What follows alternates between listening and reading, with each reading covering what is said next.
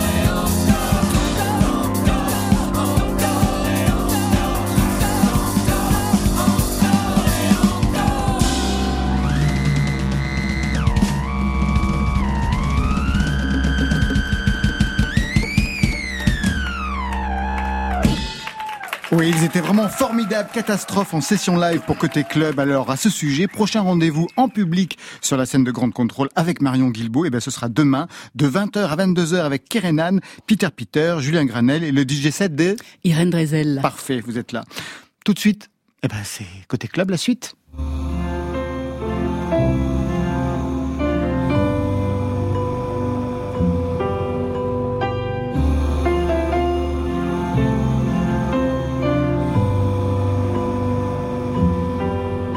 Mais cette voix, ce phrasé qu'on entend sur cette musique, mais c'est vous Bertrand Burgala dans ce morceau titré Victorieuse. C'est un extrait de la BO de votre film, Marc Fitoussi, Les Apparences. Victorieuse, le morceau apparaît à quel moment? Eh bien, c'est moi qui dois répondre. Eh bien, il apparaît quand euh, quand euh, il faut pas euh, spoiler comme on dit le film, mais quand quand Karine Viard, euh, enfin, a pris un peu le dessus à un moment sur euh, sur sa rivale, on va dire comme ça. C'est ça, Marc Fitoussi? C'est exactement ça, voilà. Et donc j'ai juste interprété les consignes de Marc à ce moment-là. Je sais plus ce que tu m'avais dit, mais qu'est-ce que vous lui aviez dit? Oh, Ce qui était curieux sur ce film, c'est que je vais rappeler de quoi ça parle, hein, parce que non, mais moi j'avais j'avais fait le montage en fait avec des musiques témoins, ce qu'on fait parfois pour la musique de film, c'est-à-dire placer un tas de musique et, euh, et, et, chercher ensuite un, un, compositeur original. Donc il y avait quand même une trace. Euh, et en même temps, j'avais demandé aussi euh, à, à, Bertrand de de pas forcément que ce, ce, trop se coller à tout ça et, c'était quoi alors, la musique témoin pour ce La musique témoin, c'était je crois un morceau de euh, Armando Trovajoli, un compositeur italien, et euh, voilà que j'avais réutilisé plusieurs fois tout au long du film et qui donnait comme ça une couleur, mais il fallait euh, que Bertrand puisse s'emparer du film et surtout puisse créer comme ça une homogénéité parce qu'au final tous ces morceaux placés, ça fait une sorte de patchwork un peu indigeste quoi. Alors il faut quand même dire quel est le sujet de ce film. C'est un drame bourgeois, un thriller, une comédie sociale, la vengeance d'une femme, bref, un mélange des genres. Et ça, c'est vraiment votre signature. Un Marc Fitoussi, j'avais adoré Copacabana à l'époque, Pauline Détective et j'en passe. Alors cette fois, c'est gros plan sur un couple de grands bourgeois, des expats français à Vienne, en Autriche. Lui, Benjamin Biolay, chef d'orchestre. Elle, Karine Viard, foulard Hermès, manteau beige, brushing impeccable, et directrice de la bibliothèque française. Ils sont beaux, ils sont riches, une machine de guerre sociale à eux deux jusqu'au jour où ça déraille Biolay est infidèle et Viard pas le contrôle. Edmond Libert, vous êtes une des figures incontestées de la communauté française installée ici, à Vienne.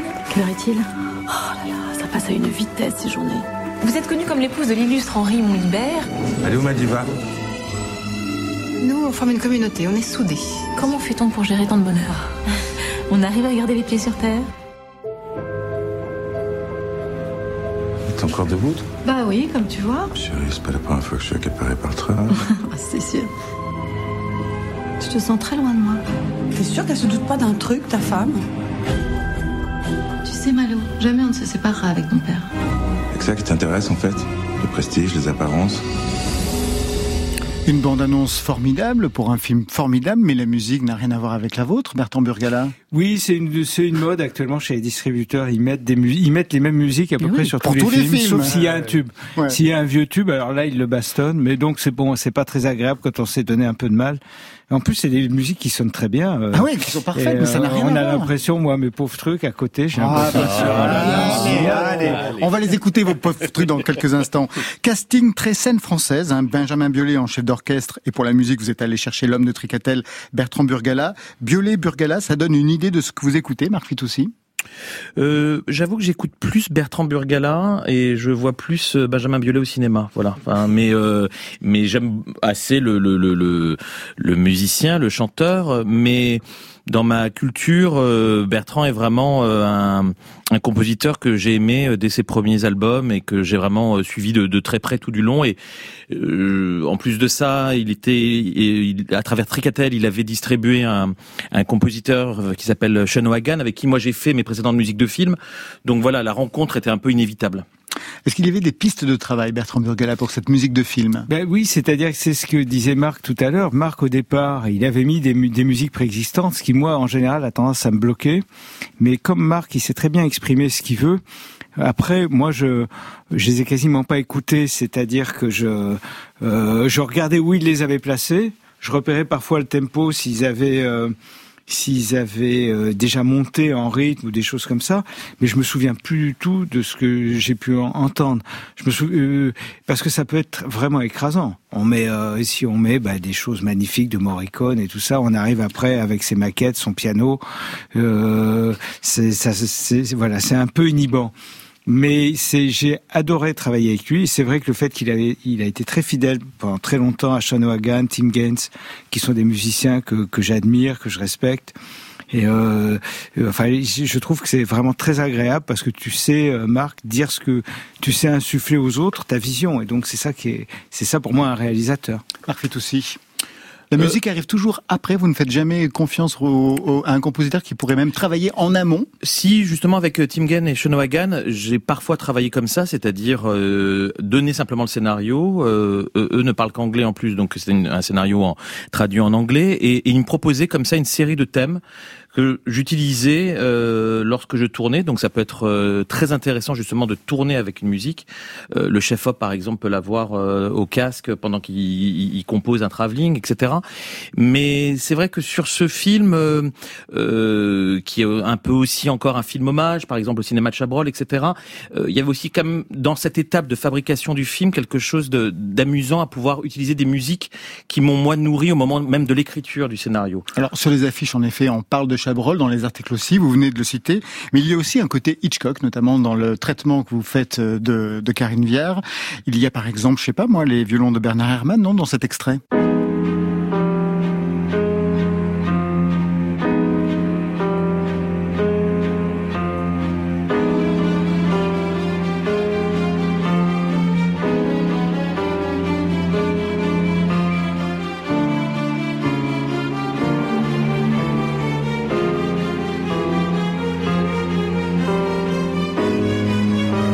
morceau s'appelle euh, Quartier français, ça se passe à Vienne, donc justement du côté des, expatriés.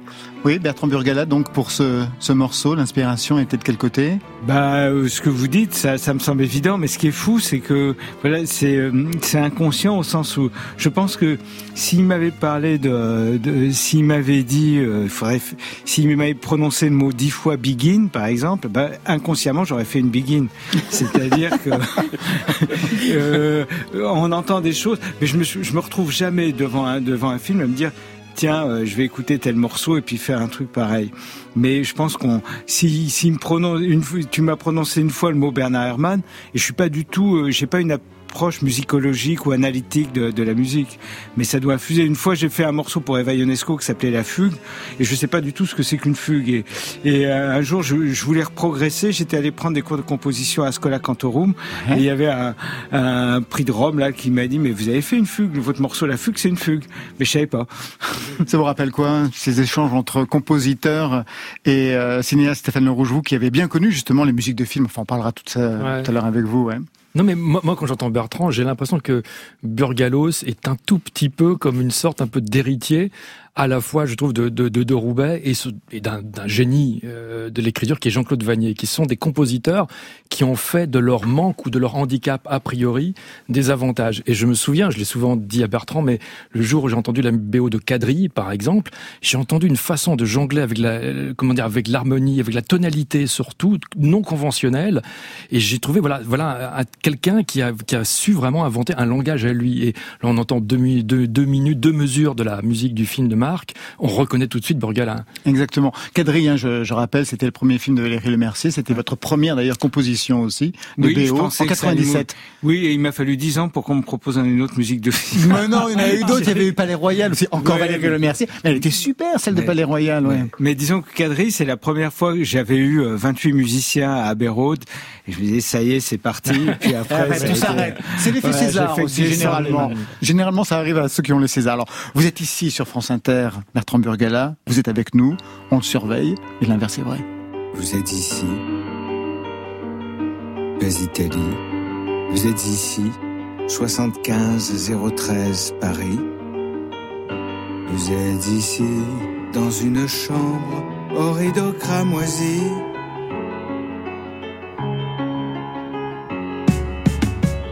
Vous êtes bien là, c'est bien ma chambre, c'est bien mon lit. Mais dans ma tête, je suis parti en bord de mer plutôt qu'à Pris. Vous êtes ici, au point précis de la faille spatio-temporelle, dans le turquoise rebelle qui resplendit, le turquoise aigu de nos vies.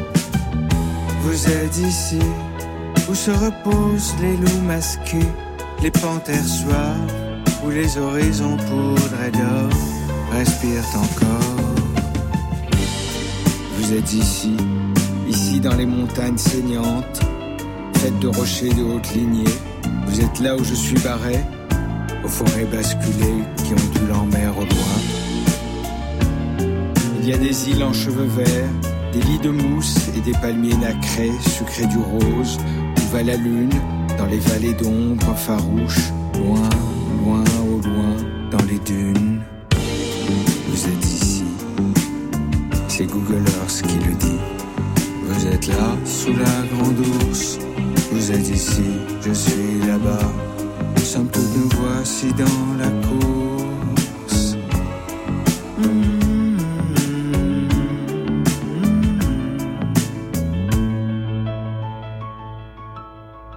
Vous êtes ici? Oui. Vous êtes ici. C'est votre appli qui le dit.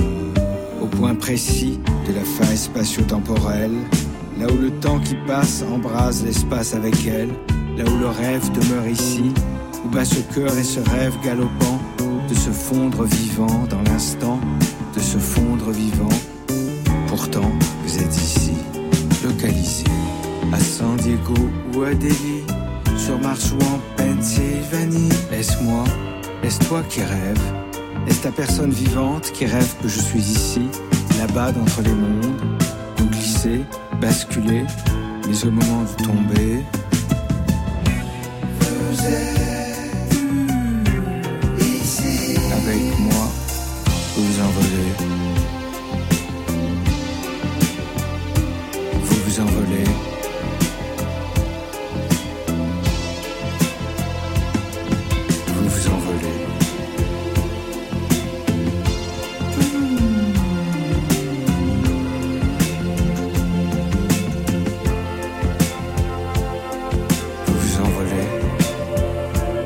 Vous êtes ici au studio 621 de la Maison de la Radio sur France Inter avec Bertrand Burgala, Marc Fitoussi, Stéphane Le Rouge, Gaël Faure. Gaël Faure, euh, musique de film, j'ai regardé, pas encore, hein, pas composé. Ah si Si? J'ai mal regardé. Non, c'est faux, c'est faux. Ah bon voilà, j'ai bien regardé, ouais. Mais euh, non, ça fait rêver. Puis c'est vrai que c'est assez dément. Moi, j'avais rencontré euh, Bertrand Bugala il y a très longtemps. Enfin bon, j'ai que 30 ans, donc il n'y a pas si longtemps que ça, mais quand même. Euh, et puis j'avais été impressionné déjà. Ah bon? Vous l'aviez Mais peu rencontré à quelle importe. occasion Je sais pas si je peux le dévoiler, je sais Ah bah si Ah bah si, on Non, non, savoir pas du tout, mais je sais pas, il y avait un truc avec... euh, à l'époque- non, c'était plus dans une bergerie en Ardèche à ce moment. Non, mais Bertrand, il y avait, euh, il y avait. Willem et tout ça. Euh, Ah, c'était quoi Hein Euh, C'était au moment de où j'ai où j'avais travaillé avec Christophe Willem pour la euh, pour son premier album. Pour son Voilà. premier album, oui. Voilà. Ah ouais. et je ah, ce produit de l'année. Ouais. Ouais, exactement, tout à fait. D'accord. Et euh, bon, bon, c'est pas, c'est c'est pas, c'est pas si intéressant bon pour le, la France entière, mais Ah, quand même. Mais quand même, en mais, tout cas mais, mais- mais quand même, moi, je, non, mais pour, surtout revenir à la, à la question, c'est quelque chose qui me fascine. Je trouve que là, je viens, je viens d'entendre une chanson très belle. Et en effet, c'est, c'est, ça donne envie de, mais il faut savoir le faire, quoi. C'est Oh. C'est- mais c'est, Ouais, ce soir, c'est la pêche au compliment mais non, pour tout le mais monde. non, mais ça Voilà. fait du bien. C'est, c'est pas non plus donné à tout le le monde, monde. c'est vrai. C'est- très grand échiquier, votre émission. C'est vrai, vrai. J'ai l'impression d'être Jacques Chancel et pourtant je sais que c'est pas du tout mon école, ce serait plutôt Thierry Ardisson. On parle de la musique et du film Les Apparences avec Marc Fitoussi et euh, Bertrand Burgala, vous l'aurez compris. Et enfin, une BO qui n'est pas une compilation de titres hyper connus, parce que alors ça, on en bouffe, euh, bah, c'est plus, c'est plus facile à placer, j'imagine. Oui, et c'est souvent parce que euh, ce qui est paradoxal, c'est que quand on fait une musique originale, on a des moyens dérisoires, mais quand il y a un vieux tube, alors ben, là, il les faut producteurs. Sont prêts à mettre la moitié du budget du film. vrai. Mm. Pour avoir 10 secondes euh, d'un super titre. Mais Donc vous avez fait des économies, Marc Fitoussi, alors Pas lui, Les producteurs non, mais, vous bénissent. euh, complètement. Mais euh, non, non, c'est vrai que on en a un peu soupé de toutes ces ces, Ah ouais. ces BO avec euh, compile, euh, Ouais. mais hum, et c'est vrai que ça coûte très très cher. Moi, je me souviens par exemple sur Pauline Détective, on avait eu besoin d'utiliser un morceau de Steel Council puisque c'était vraiment un morceau d'une chorégraphie, etc. J'avais tourné avec, donc euh, on ne pouvait plus reculer et euh, on a on a payé bien plus cher ce morceau que tout ce qu'a composé euh, euh, Tim et, et, et Sean, euh, qui avaient fait un travail remarquable. Alors ce n'est pas une compilation, mais en plus de votre musique, Bertrand Burgala, on entend aussi quelques chansons. Donna Regina, j'ai bien bien bien reconnu. Ah, non, l'oreille, mais j'adore, j'adore ça. Et aussi les extraits d'un film enchanté que regarde le petit garçon d'Ève et d'Henri.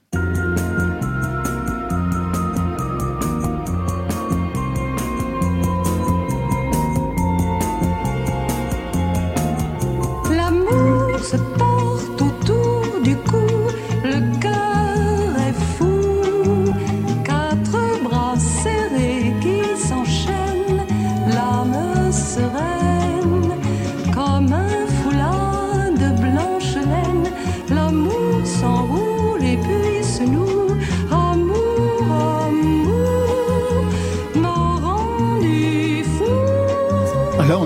gente parce qu'on est sur France Inter et qu'on peut se le permettre.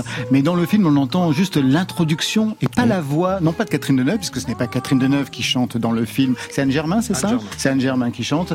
Pourquoi, euh, Marc Fitoussi, c'est trop cher de- d'entendre la Ouais, chanson ça un peu Ah, voilà, c'est ça. hein. ouais, ouais. Ouais. Et, et puis, non, l'idée surtout là était de, de, de montrer ces images de Podane et de ce personnage donc euh, joué par Karine Viard qui euh, qui se vit princesse et qui donne toujours à voir euh, ce film à son fils et euh, qui euh, s'est certainement retrouvé dans ce personnage et euh, et d'ailleurs euh, le film, euh, je ne révèle rien, mais se termine en tout cas, enfin avec elle sur une calèche. Donc la princesse a été récompensée. La princesse a été récompensée à la fin, comme quoi il n'y a pas de moralité. Marc Fitoussi, je me suis demandé justement en regardant le film et en voyant, en voyant apparaître les images au détour des plans de, de Podane de Jacques Demy, si c'était pour vous autoportrait en enfant? C'est-à-dire, c'est un film que vous avez beaucoup regardé aussi? Oui, énormément. Enfin, moi, je, je sais que c'est euh, un film que j'ai beaucoup vu. euh, on avait un magnétoscope et c'est une cassette que j'ai usée euh, et euh, Podane comme les Demoiselles de Rochefort euh, et donc la musique de, de, de, Michel Legrand euh, évidemment m'a m'a bercé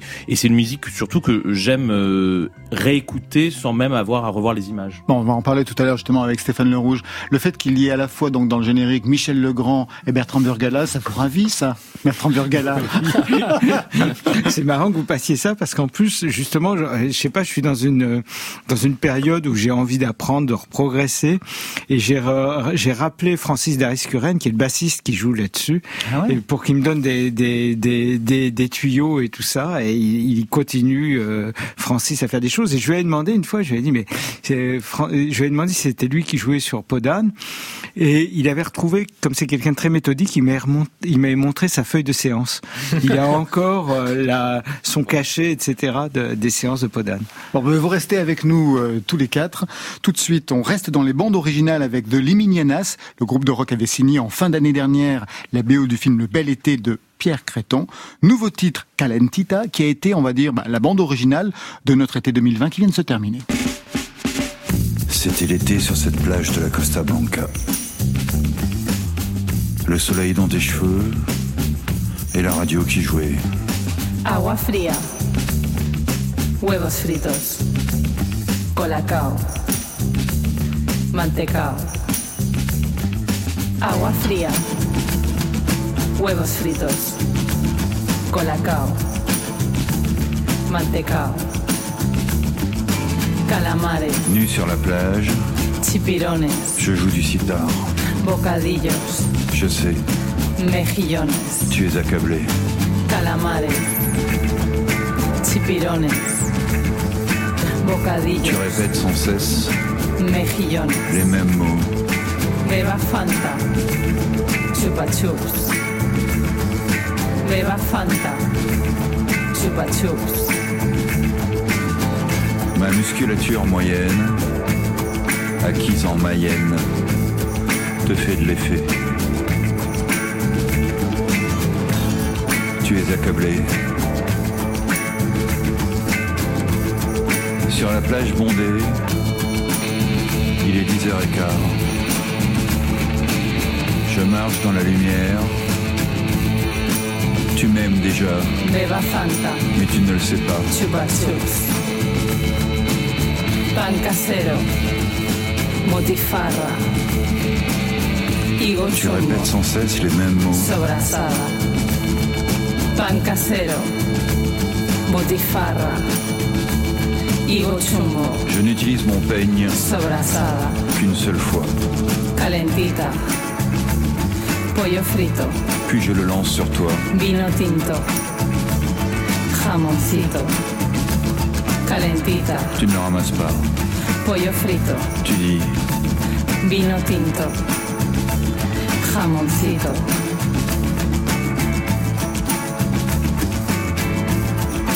Tu es accablé. Beba Fanta. Chupa chups. Beba Fanta. Chupa chups.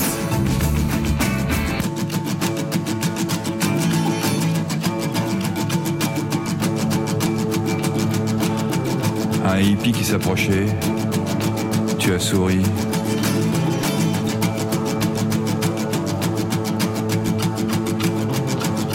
Tu lui as dit Marihuana. Marihuana. Marihuana. Marihuana. Marihuana. Marihuana. Marihuana. Marihuana. Marihuana. Marihuana. Marihuana.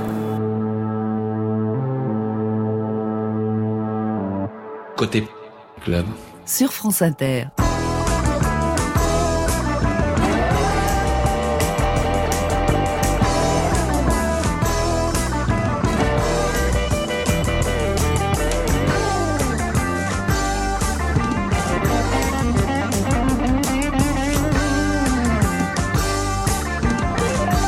Identification de cette musique que vous nous avez apportée, Stéphane Le Rouge, une musique signée Michel Legrand. Ouais.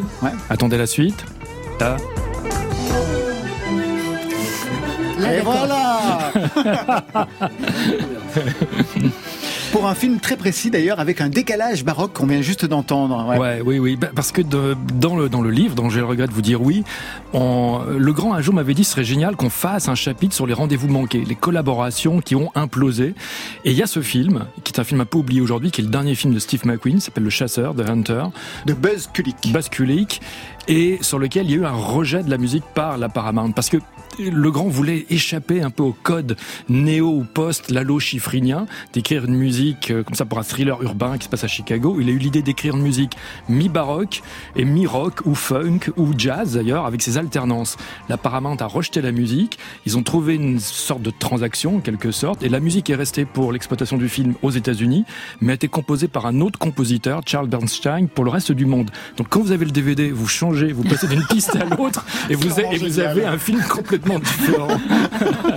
Vous voyez, même Michel Legrand était maltraité, Bertrand Burgala, donc tout va, tout va bien.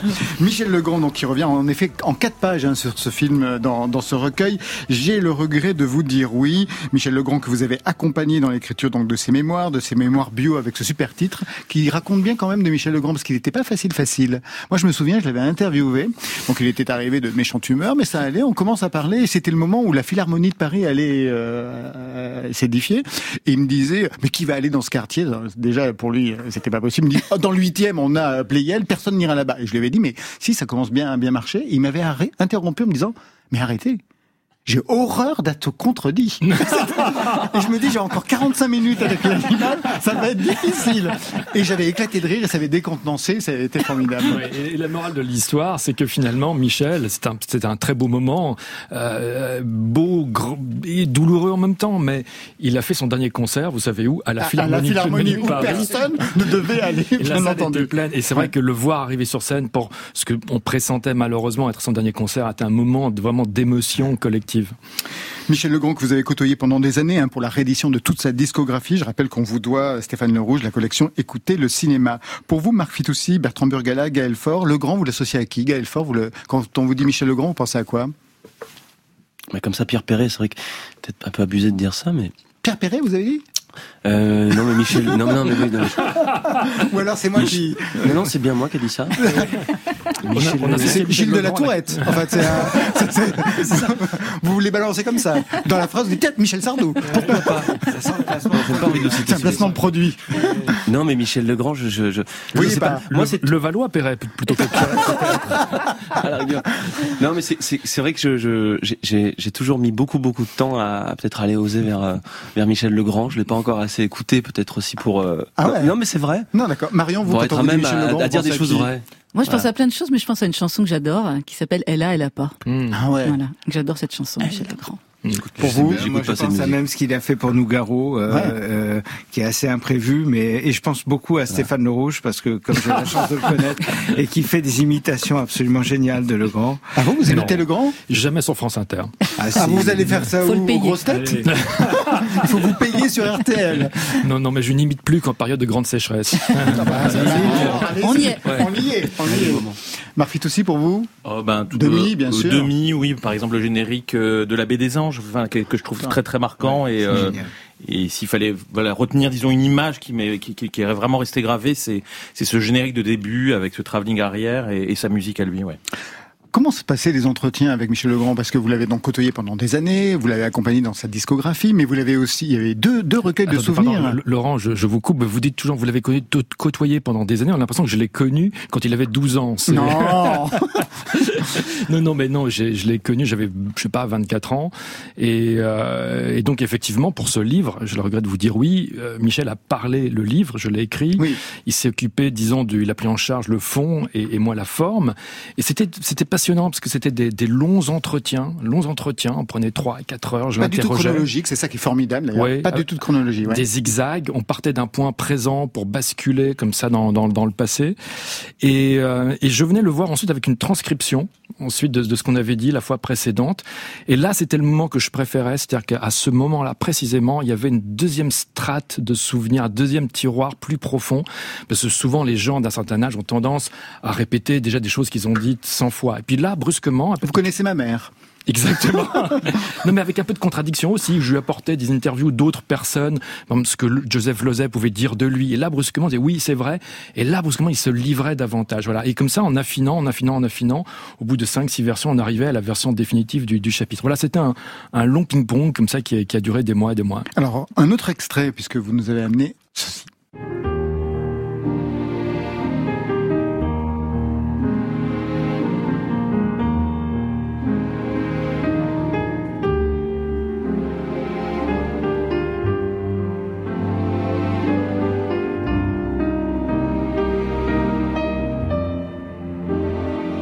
Une musique très particulière dans la carrière de Michel Legrand, une musique Ouais. posthume en fait. Une musique posthume, ouais. C'est un euh, et qui est lié, d'ailleurs, qui est raconté dans le livre dans un Ouais. chapitre qu'on a rajouté in extremis. Bah, le livre ouais. était bouclé et on, on a eu le temps vraiment avant le départ en fabrication de rajouter ce chapitre. On Sur- explique ce que c'est? On explique. Ouais, c'est c'est un film de Wells que Wells a tourné pendant quatre ans, qui s'appelle The Other Side of the Wind. Le film a été donc tourné mais jamais monté par Wells. Wells est mort et le directeur de production de- du film, qui est devenu plus tard l'associé de Spielberg, Frank Marshall, a réussi pendant 15 ans de vraiment d'acharnement de, à, à, démêler cet imbroglio juridique, technique, c'est-à-dire qu'à récupérer les parts du film et à le faire monter pour le faire enfin exister. Et dans un carnet de Wells, ils ont retrouvé une mention manuscrite Call Legrand for the Music. Et donc ils ont appelé Legrand début 2018, Mm. euh, c'est-à-dire 45 ans plus tard, c'est-à-dire le temps aboli. Quoi. il, était déjà, il était déjà très âgé. Il était fatigué, mais il s'est dit mais refuser un dernier Wells, c'est absolument impossible. Donc il a mis en musique le film et il est tombé malade avant l'enregistrement. Et donc l'enregistrement a eu lieu sans lui. Et je n'oublierai jamais ce moment qui est un moment mais magnifique, bouleversant, où euh, la musique jaillissait en studio, euh, l'encre était à peine fraîche sur les partitions, et un SMS de la femme de Michel, Macha Merrill, qui est à l'hôpital à ses côtés, et disant écoutez, les médecins ont pris la décision de l'extuber, donc soit les organes recommencent à fonctionner, et dans ce cas-là il y a de l'espoir, sinon il faut s'attendre à une mauvaise nouvelle d'ici la fin de la journée. Et Michel a survécu à ça, il est mort un, un an plus tard, mais il a terminé sa carrière sur ce film, et sur cette partition qui déjà est se noue dans une sorte de dialogue déjà un peu avec l'au-delà. C'est-à-dire que pour la première fois à 86 ans, il a travaillé avec et pour un metteur en scène absent. Et, et en plus, c'est- c'est- il me semble que c'est aussi cette commande qu'il a, enfin, qu'il a beaucoup fatigué, en fait, non? Oui, qu'il a fatigué. Ça l'a- parce que c'est quelqu'un, Macha Merrill l'a dit à sa mort, ça m'avait frappé, elle avait dit c'est quelqu'un, parce que je crois que Macron avait dit, euh, tout le monde se souvient de ses mélodies, mais elle disait, mais il a pas fait que des mélodies, c'est quelqu'un toute sa vie, il a passé sa vie à faire de la musique. C'est, ça a été Des son, son opéras, des existence. quintettes, oui. Ouais. Et d'où son côté intraitable, parfois intimidant, mais moi je suis épaté par ce- cette force de travail et de Ouais. talent, Mais- bien sûr. Et c'est une image. D'ailleurs, je, je me souviens quand pour le livre, on est allé, j'étais allé dans ses archives chercher des photos pour le cahier photo. Il était en train d'écrire pour le film de Wells. À un moment donné, j'ai poussé la porte de sa pièce de travail et je lui dis ça va, tout, tout, tout se passe bien pour toi. Il me dit oui. Il me dit là, je, je sais pas. Là, j'ai euh, une modulation, un renversement. Il dit je me dis mais je, je l'écris. Et en même temps, je me dis mais comment Wells réagirait Parce que je l'écris, mais j'ai plus personne en face de moi à qui soumettre mes idées. Et c'est vrai que c'est comme, euh, vous en êtes l'incarnation, c'est comme un, un dialogue entre deux créateurs d'expressions différentes, mais là, il était tout seul. Dans le livre, on croise tout le monde, bien sûr, le milieu du cinéma, celui de la musique de Wells à demi, en passant par Streisand, Godard, Deneuve, Damien Chazelle, bien entendu, Maurice Chevalier, pour qui il a beaucoup travaillé, Boulez, Canetti, et un personnage très étrange que vous aimez beaucoup, Bertrand Burgala.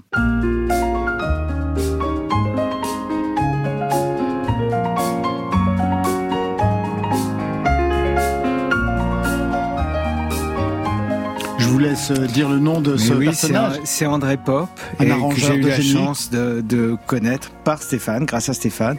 On avait sorti, euh, euh, on avait rassemblé certaines de ses musiques. À un moment, on ne pouvait plus les, les entendre.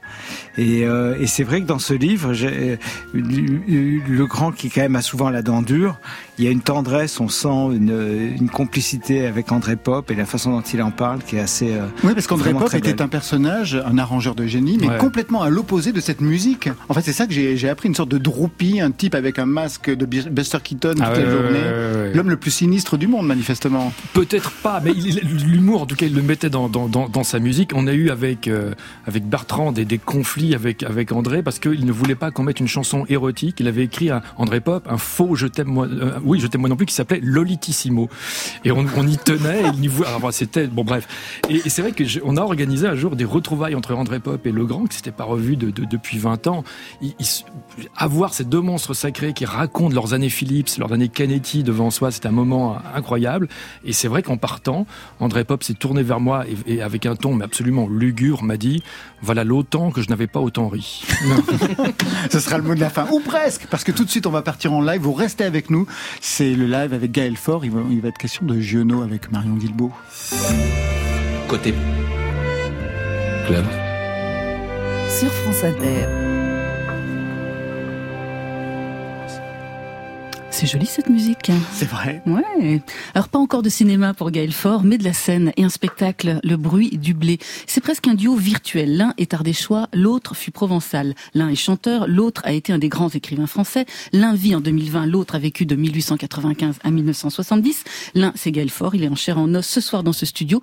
L'autre c'est Jean Giono et il est au cœur du bruit du blé, le spectacle de Gaël Faure. Entre ces deux-là, le même tropisme pour le vivant. On sait combien Giono a célébré la terre et ceux qui la servent. Aujourd'hui, Gaël Faure, lui, fait sa part en prenant l'éveil des consciences sur l'urgence écologique.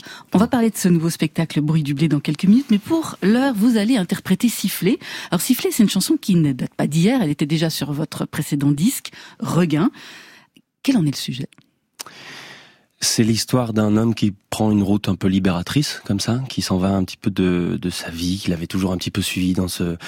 Là, vraiment dans cette chanson, il travaille dans une usine, et, euh, et en fait, il ne voit plus euh, il voit plus rien, il, il voit personne d'autre. C'est vrai que c'est un, portrait un peu, un peu dur que je lui ai fait, mais je crois que je suis quand même un assez grand rêveur, toujours besoin de, de liberté, d'aller, d'aller sentir les choses, de les toucher.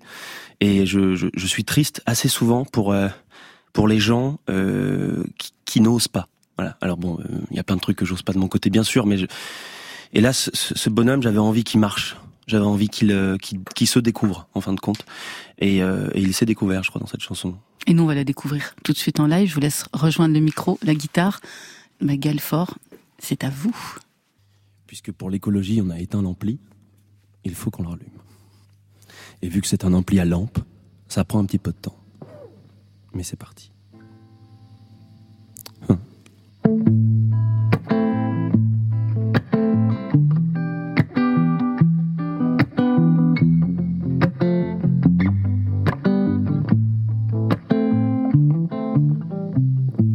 C'est une route qui se dessine là sous mes pas, sous mes yeux. C'était mon dernier jour à l'usine. Et dans la chaleur et le bruit, je n'ai vu que du feu. Je veux marcher,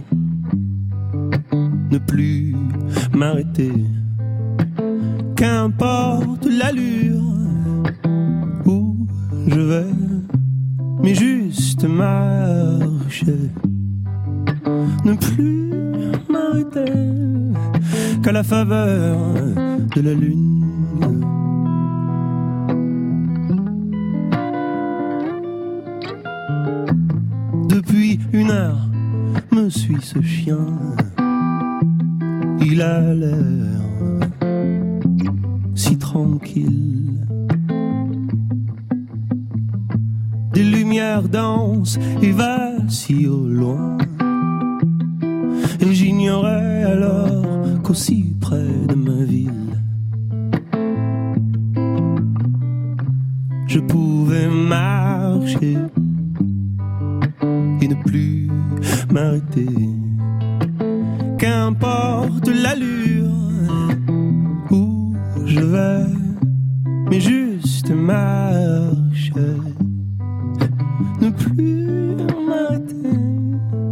Qu'à la faveur de la lune.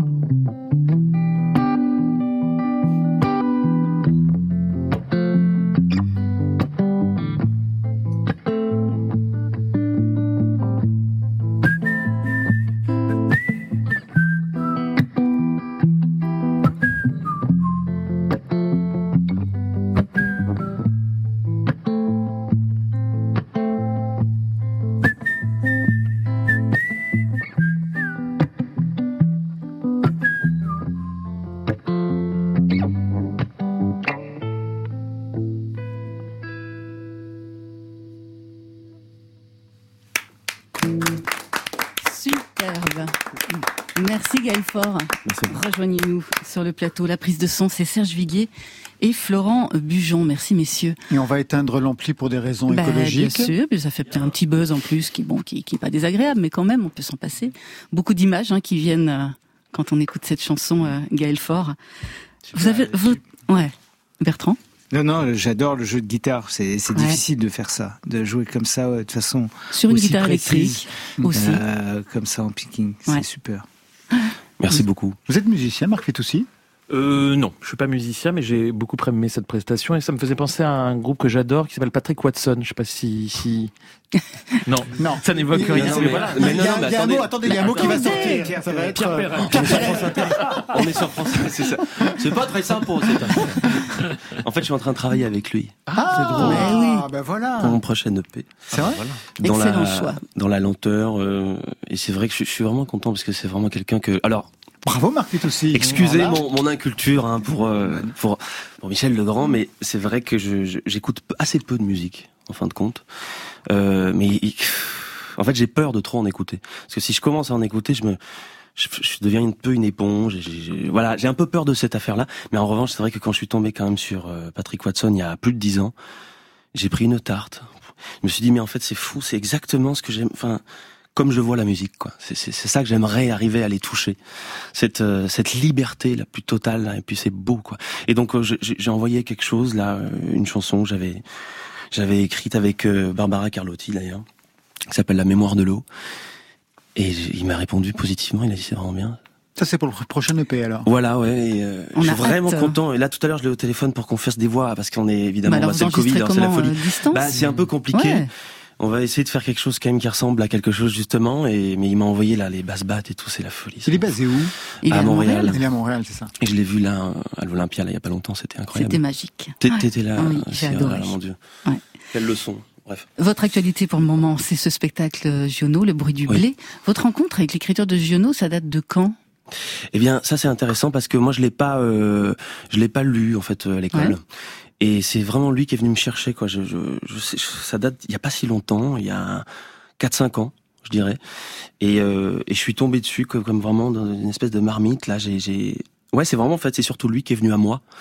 Et je me suis rendu compte que ce bonhomme, euh, il était nécessaire aujourd'hui et que justement, voilà, vous parliez aussi de, des chansons qu'on qu'on reprend tout le temps un petit peu les grands euh, les grands airs et tout ça qu'il faut aujourd'hui réinventer un petit peu de la musique euh, oser faire des choses mais là pour le coup ce Giono tous les mots en fait tout tout ce qu'il utilise toutes les images pour le coup là c'est extrêmement imagé ça me ça me bouleverse c'est à chaque fois quelque chose qui me qui me replonge dans mon enfance, en fait, dans le goût euh, de mon enfance. Je vois tout, les, les, les gens, les odeurs, les lieux, les bruits. C'est, c'est, ça me rend fou. Donc j'ai- je me suis dit, j'ai un album qui est sorti il y a 3-4 ans, je suis assez lent. Je peux pas tout de suite passer à autre chose. Euh, parce que je, ça, me, ça me bouleverse trop, faut, faut, faut, faut vivre trop de choses là. Je dois faire un, un, un spectacle qui mêle un petit peu ces chansons, quelques-unes choisies en tout cas, de Regain. Je crois au texte de Giono, notamment d'un d'un livre qui s'appelle Que ma joie demeure. Et je crois qu'on en a un petit peu besoin en ce moment. Surtout qu'on ne le lit plus. Hein. Ben non. Ah, très très peu. Qu'est-ce que hein. vous C'est diriez vraiment- justement Non, à- c'est vrai, c'est fou. Qu'est-ce que vous diriez à quelqu'un pour lui donner envie de lire ou de relire Giono en 2020 Bah d'aller déjà, euh, peut-être d'aller déjà un petit peu si on a la chance d'y aller un petit peu à la campagne. Et surtout avant de lire d'aller d'aller de sortir en fait de sortir d'aller toucher les choses d'aller sentir d'aller d'aller se reposer un petit peu son esprit. Et après revenir euh, à la maison et ouvrir ce livre et, et, et juste euh, se faire happer par euh, le voyageur immobile qu'il est euh, c'est clair. Et, et là il y a une il y a une magie qui opère. Enfin je crois assez souvent moi je, je, je suis assez content parce que je travaille avec une belle équipe là autour de ce projet. Et ils m'ont vu arriver ben, un peu comme là un peu un peu foufou avec tous mes machins là tous mes bouquins et tout ils m'ont dit mais c'est marrant t'as l'air t'as l'air complètement euh, absorbé par cette histoire là et j'ai dit bah ouais ouais mais j'aimerais bien la faire connaître. Et euh, je sais pas je sais pas moi il faut faut faut oser prendre le temps parce que Giono c'est ça. C'est c'est quelqu'un quand même qui, qui délivre l'idée de de vraiment prendre ce temps qui est précieux, de toujours vouloir faire des choses, mais non, non, regarder aussi et, et apprendre tout simplement de la nature qui nous entoure, qu'on est évidemment, je vais pas faire un discours écolo, mais qu'on détruit euh, jour après jour. Mais elle est faite pour ça. Hein. Stéphane Le Rouge. Non, mais moi, moi, je pense à quelque chose qui m'avait enthousiasmé et terriblement déçu. La déception, c'était la ville de Manos. Parce que quand on pense Ouais. à Giono, Ah, pense vu à ça, la ville. justement, pour le- Et la ville est absolument mais terrifiante. Oui, je ne ressemble absolument pas à l'idée fantasmée ou fantasmatique qu'on peut s'en faire. Mais la maison de Giono a un charme fou. Et de voir la table de travail de Giono, de dire que le hussard sur le toit a été écrit là. Et en voyant cette pièce, je pensais à cette magnifique phrase prononcée par Jean-Claude Brialy qui conclut le roi de cœur de Philippe de Broca qui dit les plus beaux voyages se font par la fenêtre. De voir que Giono était assis là, qu'il avait cette fenêtre devant lui et qu'à travers cette fenêtre, il a imaginé tellement d'espace imaginaire, c'est fascinant. T'as pas intérêt à mettre les pieds à Manos, quand même. On est grillé. Non, Gaël Gaël Faure, il y va. Donc lui, il trouve que c'est une ville Génial. merveilleuse, Génial. très très belle, avec plein de santons. Ce sont les, ce sont les habitants. Non, il y a les non, correspondances. Arrêtez un peu. Il y a Arnaud Catherine et ses correspondances. Qu'est-ce que vous attendez, vous arrivez à racontez Manos, vous voyez un courte paille, vous avez fait peur. Mais non, il n'y a pas que ça. On arrête. On deux, arrête avec. Manosque. Il y a deux courtes pailles à Manosque. Gaël vous avez connu plusieurs vies avant d'arriver euh, à, à, à Jean Giono. Vous avez été étudiant euh, architecte paysagiste. Alors je me dis, peut-être- c'est peut-être là que l'intérêt pour la nature euh, est né. Sans doute. Euh, pour l'écologie aussi, peut-être les formes de construction. Et puis en 2005, vous me voyez arriver. Il y avait eu une Qu'est-ce qui s'est passé en expérience. 2005 alors? Oh, t'es dur. Ça, c'est dur, ça. Oh non C'est le fils de l'agriculteur et le fils de la fermière. Il est courageux. Des fois, on le sent euh, dans des tessitures qui sont limites. Même quand il souffre, euh, il le fait avec une certaine élégance. Oh, t'es dur. Oh, c'est bien, non, c'est bien, c'est bien, c'est bien. c'est bien. Merci, M. Gaël. C'était des gesticulations très élégantes. Écoute, Gaël. Ouais. C'est oui. J'adore quand tu dis ça. Écoute Gaël. Écoute, C'est Gaël, oui, c'est oui. Mais oui, on vous dit oui Mais à, quelle à vie, quoi. vous. Bah la ouais, nouvelle star en la nouvelle 2005, star. c'est Mais je il y sais, a mais moi 15 j'étais, ans. j'ai l'impression Vous saviez quel âge? J'étais pas né. Bah oui, Ah, c'est on ça. d'accord. J'avais, j'avais tout juste 18 ans. je- Ouais. Je, je regardais mon Dieu, mais déjà, vous savez Qu'est-ce déjà, qui- je suis qu'est-ce encore tout à fait moi ému d'être là et toujours un petit peu. C'est pas normal quoi ces choses autour de nous là, Mais des Qu'est-ce micros, des qu'est-ce machins. qui vous a pris alors? Qu'est-ce qui s'est Mais passé c'est à cause de ma, elle est forte. C'est à cause de ma première et grâce à, à cause de ma première petite copine qui est Ouais. venue ramasser les framboises chez mon père, qui est un agriculteur, etc. Et là, euh, je tombe fou d'elle et tout. Et puis bon, euh, ça se sépare. Et elle me laisse une lettre. Elle me laisse une lettre et elle me dit, je crois que franchement, t'as un truc à faire, tu, tu dois aller faire un espèce de, de télécrochet. Et, et, et- et- mais, mais en fait, elle me le dit pas, elle m'envoie une lettre. Et au dos de cette lettre, il y avait cette invitation pour aller faire la nouvelle La star. nouvelle star. D'où le, le- D'où voilà. la, la relation avec Bertrand Voilà. Mais je voulais pas trop en et, dire. et Christophe Willem. Oui, voilà, euh, tout se met en place. Attends, c'est une construction. Ça y est. Mais moi, je trouve ça magnifique d'avoir fait ça. Parce Bah que oui. justement, Non, non, mais c'est- euh, oui. Mais on si. est dans un Mais truc je l'avais où pas. Enfin, ça a fait du bien ces trucs-là aussi parce que ça a rompu avec une forme de sélection qui était par euh, d'entre-soi et il y avait des gens d'abord ça a obligé les gens à mieux chanter y compris des gens comme moi parce qu'il y avait des gens non parce Oui, qu'il y avait- bon. parce que tout d'un je coup pas. au début c'était pas le cas mais ça les gens chantaient de mieux en mieux et on revenait d'un truc un peu indépendant où on se regardait les pieds en chantant de travers et moi je trouve ça hyper Ouais, euh, ça veut dire que n'importe qui épatant. pouvait accéder à la notoriété et pas simplement Ouais, mais l'entre-soi, en effet. euh, Moi, c'est juste, je me ce suis dit, ce qu'on de appelle le moi, syndrome. Pierre Perret, en Ouais. quelque sorte. Peut-être bien. Mais moi j'adore, moi j'ai adoré Pierre Perret. Bon, bref. Euh, je, je suis allé là-haut, donc j'ai été pris là pour Paris. Ouais. Et mais c'est vrai que c'était une blague pour moi dans ma tête. Je me disais mais qu'est-ce qui se passe? Parce que moi j'y allais parce que je, je- je commençais un peu à chanter dans mes bois et tout. Et puis euh, c'est des, des amis qui m'ont dit mais quand même et tout faut que tu ailles. Et puis cette fille qui me dit ça et puis j'y vais. Et là je me dis je vais me faire, je vais, me ridiculiser, ça va être infernal et tout. Et en fait il y a eu un truc qui s'est passé. Puis je me suis fait prendre dans cette machine. Ouais. Et je me suis retrouvé à la télé avec des parents qui étaient là, qui avaient des affiches de moi. Mais je disais, mais qu'est-ce qu'ils font? Des gens qui hurlaient mon nom, ils je les connaissaient même pas, je leur ai dit arrêtez. Et, euh, et puis des caméras partout, des millions de spectateurs, une pression démente, on gagne pas un pognon. Enfin bon, c'était quand même fou. Ah, c'est vrai qu'on Mais- rien. Mais c'est l'histoire de ma vie finalement aussi, en tout cas. Et, euh, et je suis parfois content d'avoir fait ça et parfois non, parce que je trouve que ça nous sclérose dans un truc là. Mais non, pas Non, vraiment. pas assez du long. tout. Bah, depuis, Bah, il y euh, non, mais non. c'est- non, mais si aujourd'hui vous pouvez faire regain euh, Non, et puis, Monsieur euh, le maire de Genoux, non, c'est non, puis quand même j'invite, euh, pas les auditeurs pas quand même à aller écouter euh, les trois albums de Non, Galfort. Ils sont superbes, du folk contemporain comme on aime, vraiment génial. Bertrand a connu la même pression quand il est passé dans des chiffres et des lettres. Bah, bien sûr, Euh, imagine. Consonne. Ah, ça m'est plus là. D'un seul coup. Non, Non, non, non, donc il y a eu quand même ces trois albums, mais trois albums en 12 ans. Donc la décroissance, ça marche aussi pour la musique chez vous. C'est Je, oh, je crois. Ouais. En effet, j'ai besoin de prendre ce temps parce que j'ai besoin de savoir que j'ai vraiment des choses à dire. Il y a beaucoup de musique aujourd'hui. Euh, il y a beaucoup de gens qui visiblement ont des choses à dire. Moi, ça me fait peur. Et euh, je trouve que c'est précieux la musique. Quand même, il faut pas en faire quelque chose d'un dogme et tout, mais quand même. Et euh, notamment les textes, j'ai mis beaucoup de temps à à oser me, me livrer à moi-même, à me dire allez, allez-y, lance-toi un petit peu parce que ce que tu entends à côté, c'est pas non plus folichon, folichon tout le temps. Et puis arrête de te comparer surtout justement. Vas-y quoi.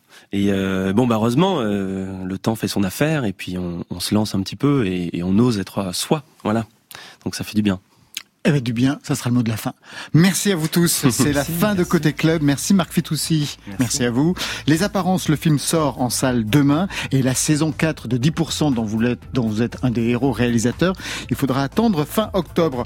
Bertrand Burgala, merci à vous. Merci. Moi, je vous avais vu dans Pyramide avec Pépita. La BO du film est déjà disponible sous le label Tricatel. Un prochain album bientôt ou pas? Oui, oui, oui. Ah, quand même, il arrive. Il arrive. D'accord, très bien. Merci Stéphane Le Rouge. Merci Laurent. J'ai le regret de vous dire oui. Le livre avec Michel Legrand est paru, non, va paraître, euh, c'est une réédition, sortira le 1er octobre aux éditions Liana Lévy. Gaël poche. Faure- Ouais, en, En poche. Ouais, c'est bien. Hmm, C'est bien aussi. Ah, c'est bien aussi. Gaël Faure, Marion Gaël. Faure, ben, son spectacle Le bruit du blé consacré à Giono, ça tourne aux correspondances de la très très belle ville de Manosque. Ah, merveilleuse. Le 26 septembre et à la Maison de la Poésie à Paris le 20 octobre. Le bruit du blé, c'est pas une question de pognon, hein, je le dis pour ceux qui n'ont jamais lu. J'ai pensé à ça, Regarde. évidemment. Côté club, c'est Stéphane Le Guenec à la réalisation, à la technique, c'est Serge Viguier et Florent Bujon, Alexis Goyer, Marion Guilbault, Virginie Rosic, ça c'est pour la programmation, et Muriel Pérez pour la playlist. Demain, on se retrouve à 22h ou d'ici là en podcast, Planète Avec Olivier Cachin et Driver, une dose d'électropop avec Télépop Musique, et en live, Marion? Euh, Le retour du docteur Slammer Ben Mazué. Voilà, côté club, on ferme. À demain